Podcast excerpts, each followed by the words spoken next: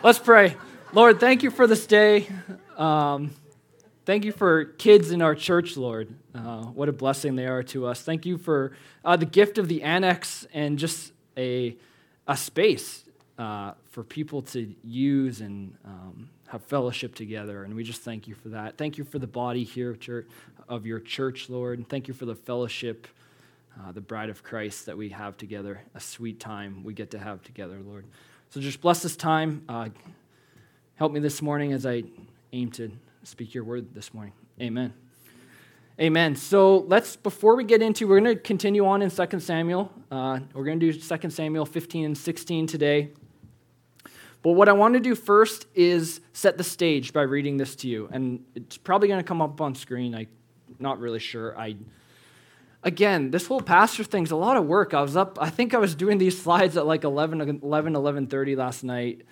Um, so I think they're right, but we'll blame Calvin if they're not because that's what he's there for. He's got big shoulders. So let's take a look at 2 Samuel chapter 12 first. Go to 2 Samuel chapter 12, verse 10 to 12. I'm just going to set the stage here. And in verse 10 to 12 of 2 Samuel 12, it's God speaking uh, to David through the prophet Nathan.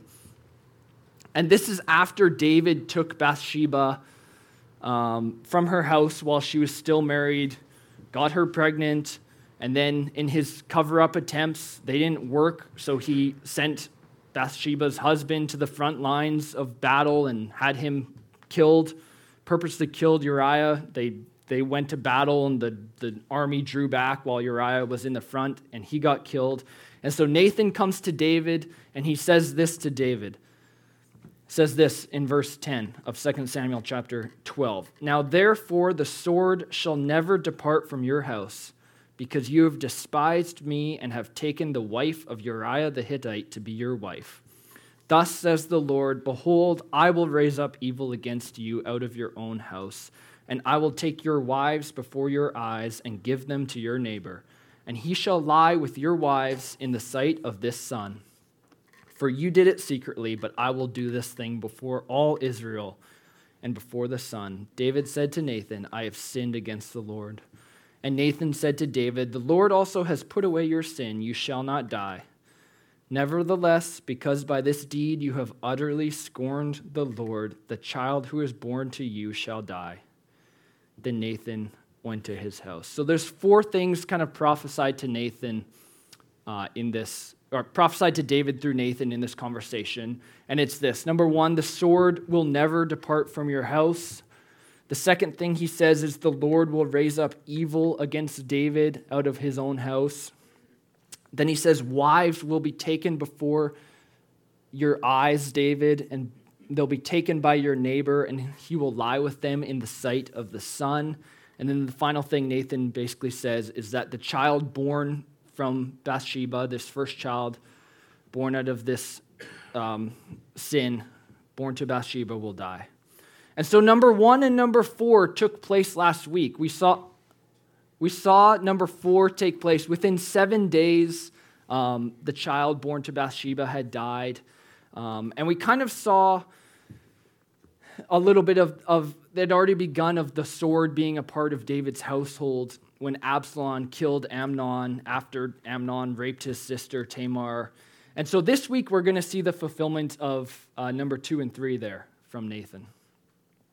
And so as we go into chapter 15 and 16 this morning, just remember that this prophecy is all playing in the background of David's mind of, and just what a cost that sin has. Just eight chapters ago, I actually, last time I was up here, I spoke on this. Just eight chapters ago, we got, we were told that, that the, a covenant was formed with David, that through David's house, um, his house and kingdom will be made sure forever before God, and, and his throne will be established forever. And now, this one act of sin with Bathsheba has seemingly brought things crumbling down for David, just the cost of sin. But God is gracious in allowing David to live, but there's still a wage to be had for the sin that David performed. And so, not only that, but last week we saw David try to kind of like smooth things over, right? His inaction and his refusal to deal with the rape of Tamar. And then, after five years, Absalom comes back to Jerusalem, comes back to David after putting the sword to his brother Amnon. And David just accepts his son back into his life. You know, there's no, there's no repentance, there's no nothing. David just says, okay, yeah, come back in. And, and I think this is kind of David's way of just smoothing things over. He's got this prophecy in the back of his mind, and he knows that there's stuff that hasn't really happened yet.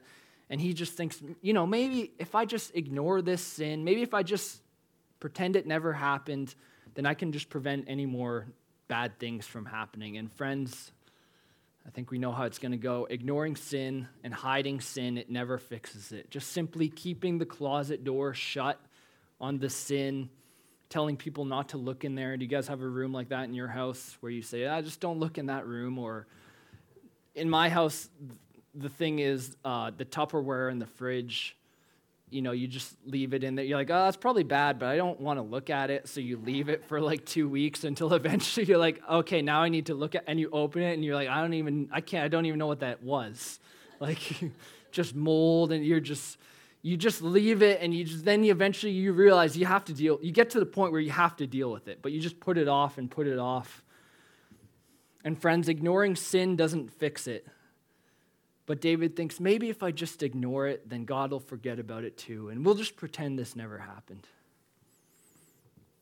Hey, side note, did you guys hear we got a, Jessica and I got a, a little puppy for just before Christmas? A miniature Australian Shepherd. I think I've got a picture of him up here. There he is. Rupert. Rupert is his name. And before we get too crazy, I'm just going to answer some questions just to get it all over with. Yes, I know Jessica and I are the most cliche newly married couple on the earth to get a puppy.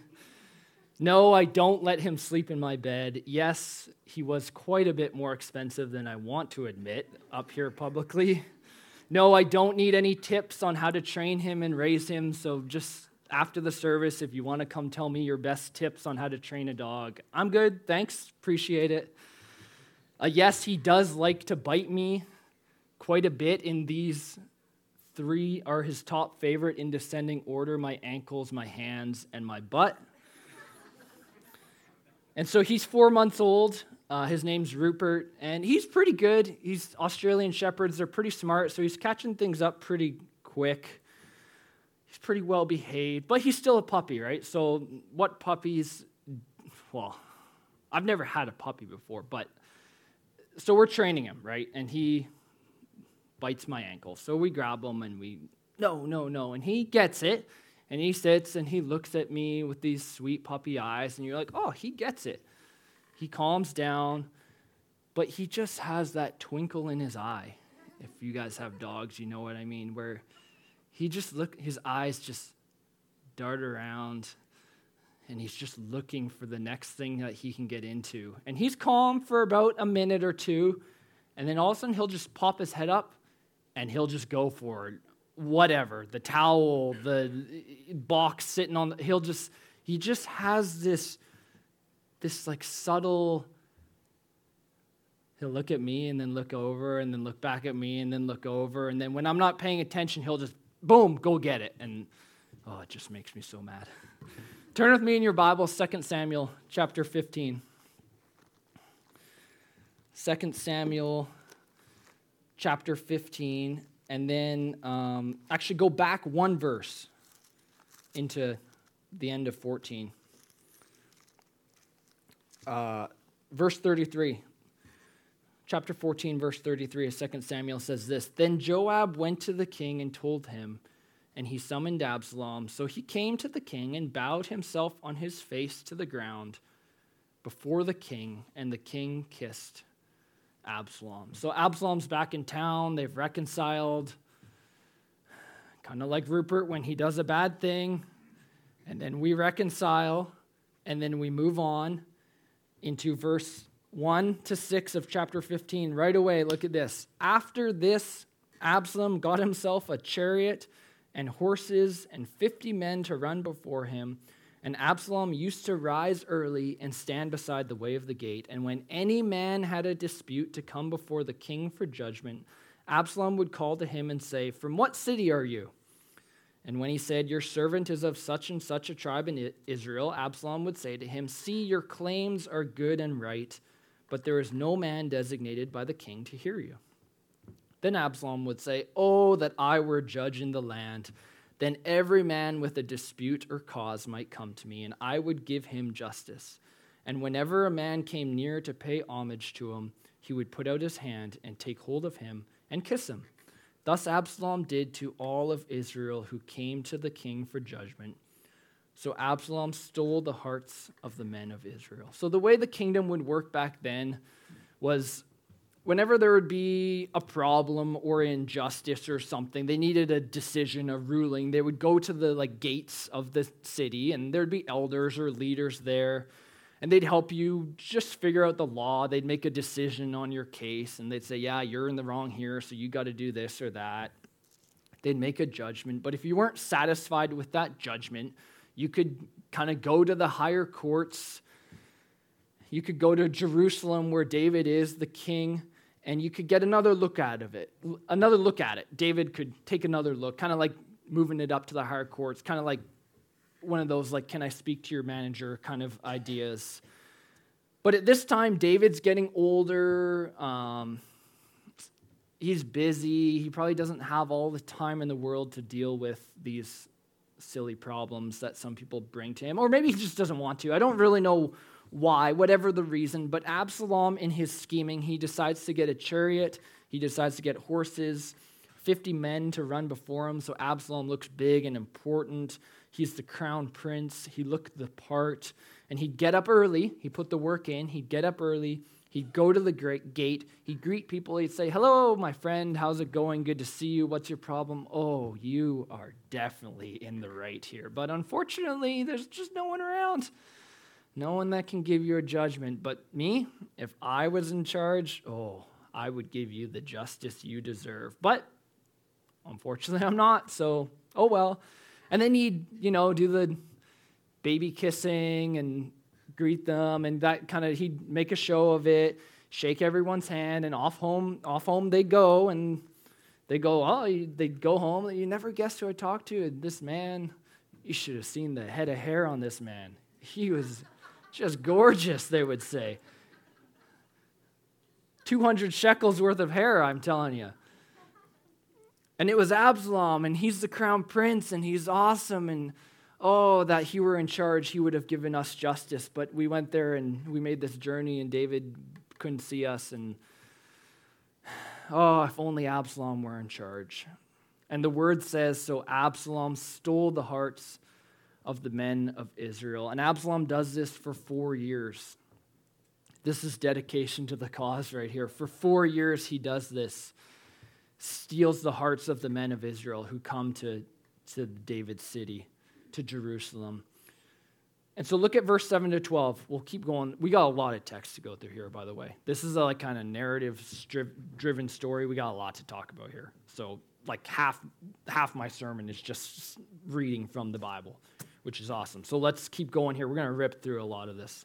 Look at verse 7 to 12. Absalom, he starts to get a little bit more confident after 4 years says this At the end of four years, Absalom said to the king, Please let me go and pay my vow, which I have vowed to the Lord in Hebron. For your servant vowed a vow while I lived, in Ge- lived at Geshur in Aram, saying, If the Lord will indeed bring me back to Jerusalem, then I will offer worship to the Lord. The king said to him, Go in peace. So we arose and went to Hebron, but Absalom sent secret messengers throughout all the tribes of Israel saying, As soon as you hear the sound of the trumpet, then say, Absalom is king at Hebron. With Absalom went 200 men from Jerusalem who were invited guests, and they went in their innocence and knew nothing. And while Absalom was offering the sacrifices he sent for, Ahithophel, the Gilonite, David's counselor, from his city, Gilo, and the conspiracy grew strong, and the people with Absalom kept increasing. So, under the guise of religiosity, Absalom furthers his traitorous plans, and David is just totally blind to what's going on here. For four years, Absalom rises early. He meets the people at the gate, gains their loyalty. And what does David say when he when Absalom asks to go to Hebron? In verse 9, he says, Go in peace. How ironic, eh? The last words spoken to his traitor go in peace. So Absalom goes to Hebron. It's about 30 kilometers uh, southwest of Jerusalem. Why would he go to Hebron? Well, if you remember, because I know you do, because you're awesome Bible readers, Hebron was given to Caleb when the Israelites first came into the promised land. Hebron was kind of classified as a city of refuge. Hebron is actually where Absalom was born. Um, and Hebron was actually the original capital of Judah before David moved it to Jerusalem. And so, with Absalom on his way to Hebron, he brings 200 clueless invited guests and he convinces Ahithophel, David's top counselor, to join him. And let's keep rolling. Look at what happens in verse 13. A messenger came to David saying, The hearts of the men of Israel have gone after Absalom. Then David said to all his servants who were with him at Jerusalem, Arise and let us flee, or else there will be no escape for us from Absalom. Go quickly, lest he overtake us quickly and bring down ruin on us and strike the city with the edge of the sword.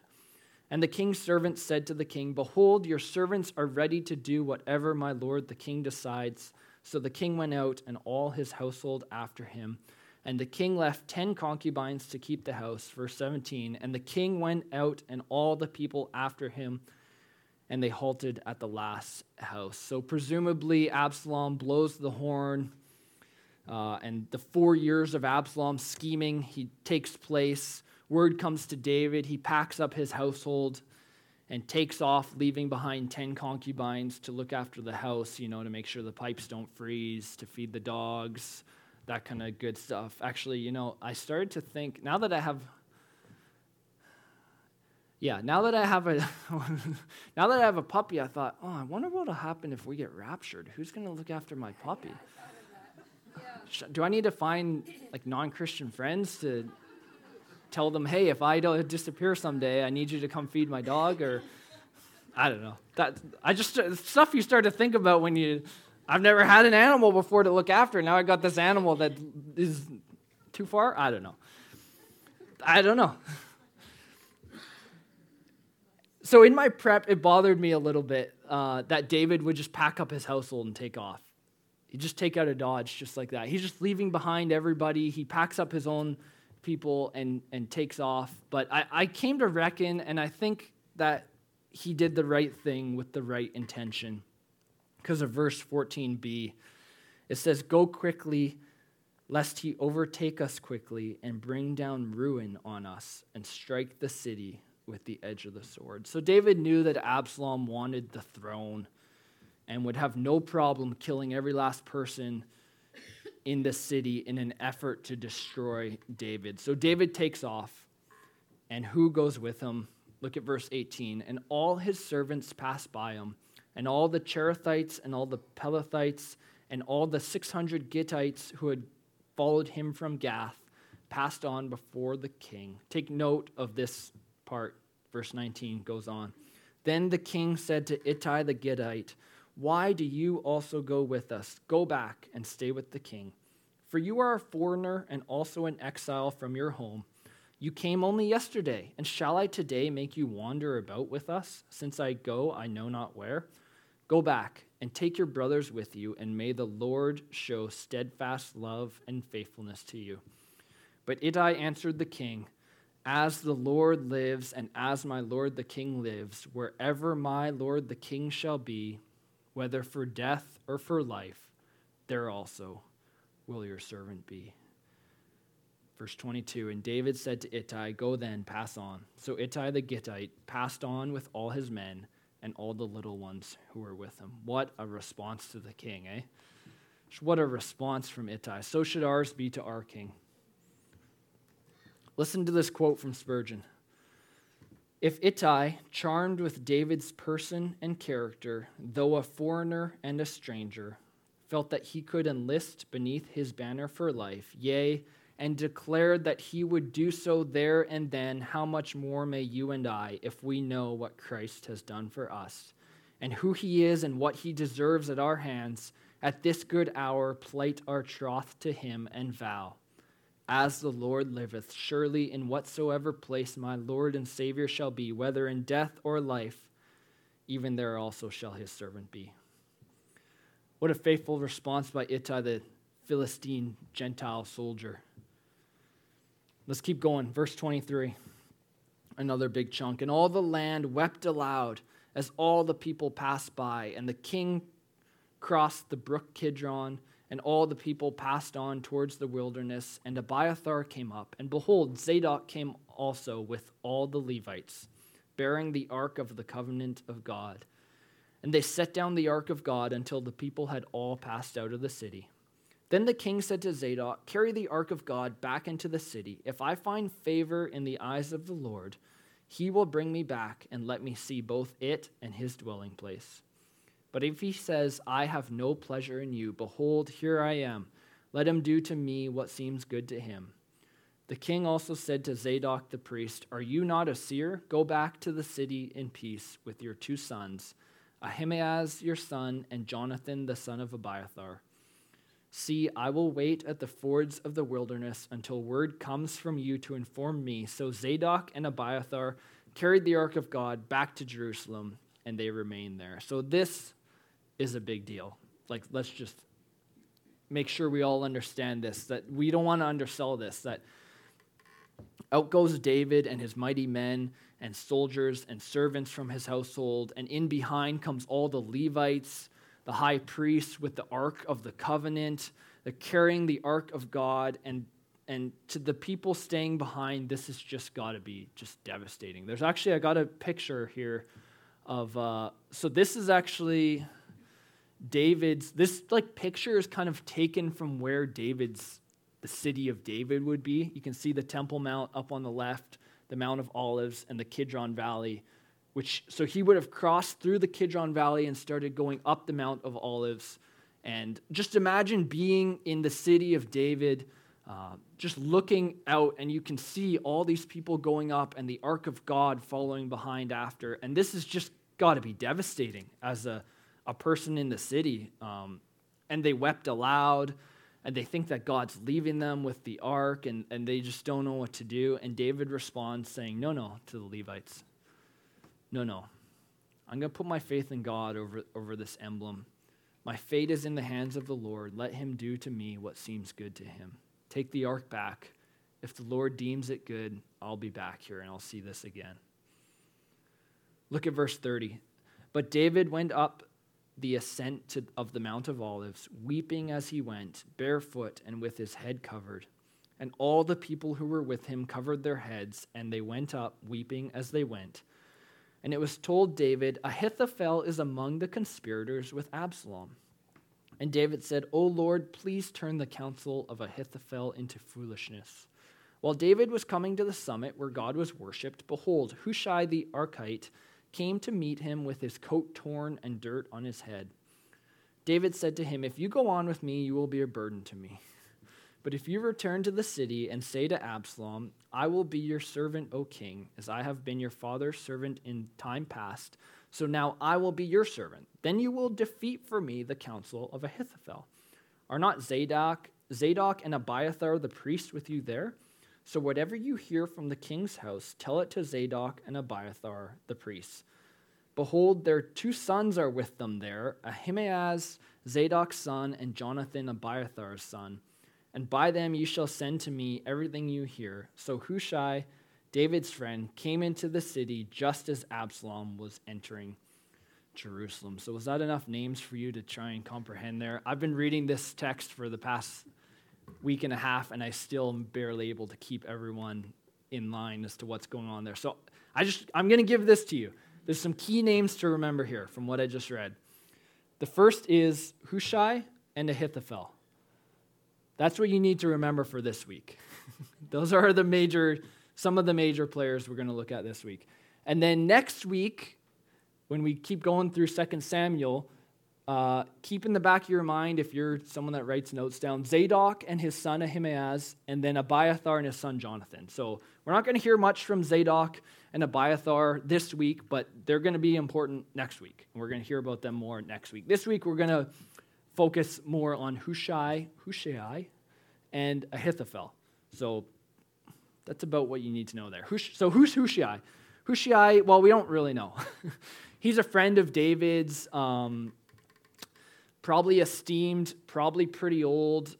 The thought is, it's kind of rude. He's like, hey, I'm coming with you. And he says, no, no, you're going to be a burden to me. So the thought was either he's very old and he's going to take his time and or maybe he's highly esteemed so in that day they'd have to like carry him or something to show his um, higher level than others so david says no you're going to be a burden to me and you know what else you can do for me hushai you can go back because you've been a counselor to me for a long time you go back and you be a spy for me in jerusalem you pretend to be a servant to absalom and so that's what hushai does he goes back he meets absalom and as he's entering Jerusalem. So that's Hushai. And so what's the deal with Ahithophel? Well, we've already heard the name Ahithophel. Remember, he he defected over to Absalom earlier. Absalom convinced Ahithophel to come meet him in Hebron.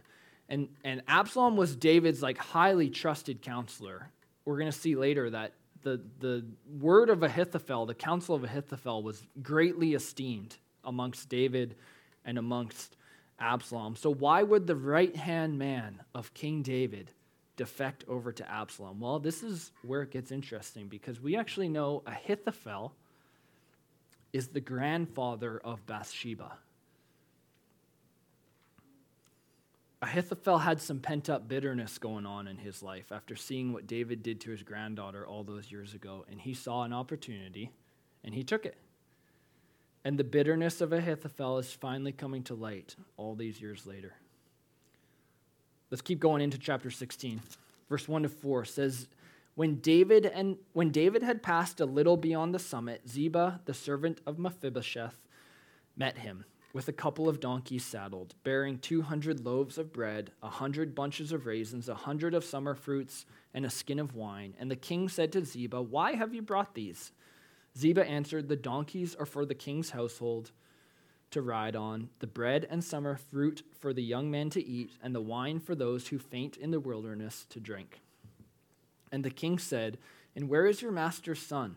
Ziba said to the king, Behold, he remains in Jerusalem. For he said, Today the house of Israel will give me back the kingdom of my father. Then the king said to Ziba, Behold, all that belonged to Mephibosheth is now yours. And Ziba said, I pay homage. Let me ever find favor in your sight, my lord the king. So David and his people, if you remember that picture, they go through the Kidron Valley, up over the Mount of Olives. And who comes to meet him with some gifts? None other than Ziba. Do you guys remember uh, Ziba? He was put in charge of looking after Mephibosheth. Say that five times fast. Do you, do you remember Mephibosheth? I, am going to say it five times fast here. The son, Mephibosheth was the son of Jonathan, correct. And Jonathan was the son of Saul. And so when David became king, he sought to show kindness to someone in the lineage of Saul, in Saul's family. And Mephibosheth was there. Mephibosheth, the son of Jonathan, was still around. And Mephibosheth, remember, he was lame in both his uh, feet. That his when he was a young baby, I guess I don't know, but he was being carried to rush out of the house, and the the what's the word I'm looking for? Not maid, nurse, yeah, dropped him, and he's lame in both his feet. And that was basically a death sentence at that time, right? Like, there's no disability back then, there's no social security. For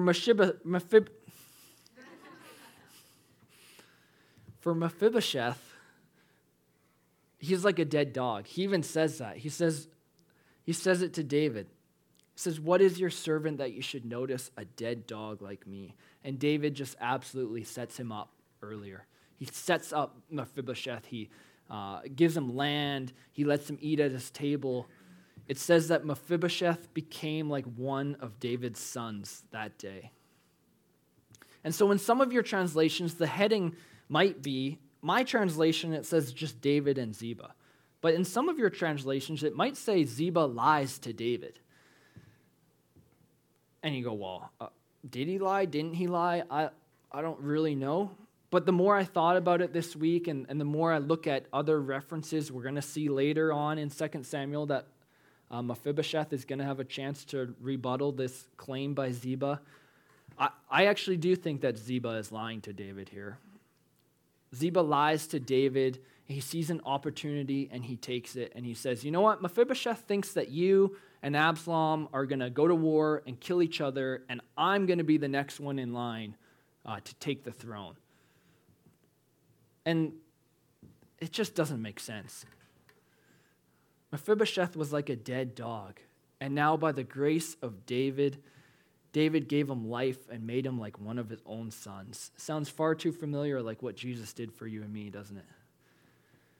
When you realize the absolute amazing grace and gift that has been given to you freely through the death and resurrection of Jesus Christ, are you going to turn your back on him like that and jump at an opportunity to betray him? I don't think so. Let's keep going in 16, verse 5. When King David came to Bahurim, there came out a man of the family of the house of Saul, whose name was Shimei, the son of Gera. And as he came, he cursed continually. And he threw stones at David and all the servants of King David, and all the people and all the mighty men were on his right hand and on his left. And Shimei said as he cursed, Get out, get out, you man of blood, you worthless man. The Lord has avenged on you all the blood of the house of Saul in whose place you have reigned. And the Lord has given the kingdom into the hand of your son Absalom. See, your evil is on you, for you are a man of blood. Then Abishai, the son of Zeruiah, said to the king, Why should this dead dog curse my lord the king? Let me go over and take off his head. I like to think that's how he said it. Oh, just let me go over the take off his head.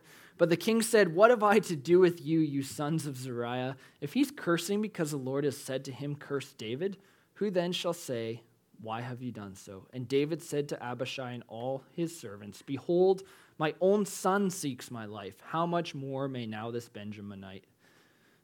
Leave him alone and let him curse, for the Lord has told him to. It may be that the Lord will look on the wrong done to me, and that the Lord will repay me with good for his cursing today. Verse 13 So David and his men went on the road, while Shimei went along on the hillside opposite him, and cursed as he went and threw stones at him and flung dust. And the king and all the people who were with him arrived weary at the Jordan, and there he refreshed himself. My goodness, how ballsy of Shimei, eh? Can you imagine? The mighty men of David are all around him, and he comes up and starts flinging dust and stones. And, you know, these men probably could have squished Shimei between their little pinky fingers if they wanted to. But David shows mercy. He lets his actions follow his words. Remember, he said earlier, he said, Let the Lord do as he sees fit. You know, maybe David had in the back of his mind Deuteronomy 32, where it says, The Lord says, Vengeance is mine. And Shimei takes a, half step back, maybe he hears Abishai say, I'm going to go over and kill this guy. So he goes, oh, oh Shimei, all of a sudden, oh, oh, okay, I'll take a step back and keep throwing rocks at him as they go on. Look at verse 13 again. So David and his men went on the road while Shimei went along the hillside opposite him and cursed as he went and threw stones at him and flung dust. And the king and all the people who were with him arrived weary at the Jordan and there he refreshed himself. Keep going to verse 15 to the end. We're going to wrap it up here with the two prophecies from Nathan that haven't yet happened to be fulfilled. Remember, I told you there's two prophecies we're going to see happen here. Look at verse 15. Now, Absalom and all the people, the men of Israel, came to Jerusalem, and Ahithophel with them. And when Hushai the Archite, remember Hushai, there he is, he went back to be a spy. When Hushai the Archite, David's friend, came to Absalom, Hushai said to Absalom, Long live the king, long live the king. And Absalom said to Hushai, Is this your loyalty to your friend? Why did you not go with your friend? And Hushai said to Absalom, No, for whom the Lord and this people and all the men of Israel have chosen, his I will be, and with him I will, re- I will remain. And again, whom should I serve? Should it not be his son? As I have served your father, so I will serve you. Then Absalom said to Ahithophel, Give your counsel. What shall we do?